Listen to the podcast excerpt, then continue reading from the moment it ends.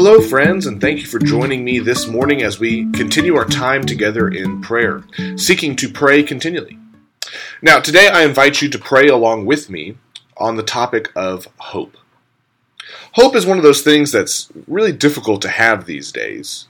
It's so much easier to just be cynical than it is to be hopeful. And much of this is born out of our own personal experience or, or shared experience as, as a culture and society. We have witnessed how having hope in someone or something can be so devastating when that person or thing fails to follow through. It's the hope that kills our spirits so often. But today I'm also reminded that we're just a few short weeks removed from Easter. And Easter ultimately is the basis for Christian hope. We can have hope because of who Jesus is, because of what Jesus has done, and because of what took place that very first Easter Sunday morning.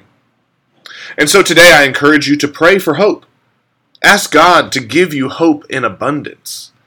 Because there will likely come a time, and I don't know if it'll be today, tomorrow, next week, or next year, but there will come a time when it will seem easy to despair. It will seem like the right thing to do to protect yourself. But in doing so, you might just close your, yourself off from somebody who needs you to hope with them you might just close yourself off to the hope that you yourself need. And so today I encourage you to hope, to pray for hope, to ask God to bring hope to you. I'm reminded of the story in Mark chapter 9 of the father who brings his son to Jesus to be rescued from a demon who is possessing him. And when Jesus hears the story told by the father, he tells the man that anything is possible for the one who believes. And the man responds by saying, I believe. Help my unbelief. And today, our prayer for hope may just be the same exact prayer. I believe in hope. Help my unbelief. I believe that because of Easter, because of Jesus, I can have hope. In my times of doubt and despair, help me. Take a moment right now to pray for God to bring hope to you.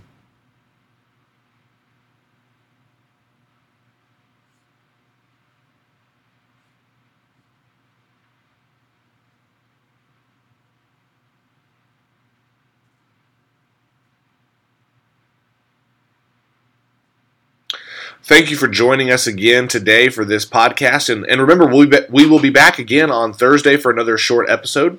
And until then, I encourage you to keep on praying and to do as Paul wrote to the Thessalonian church pray continually.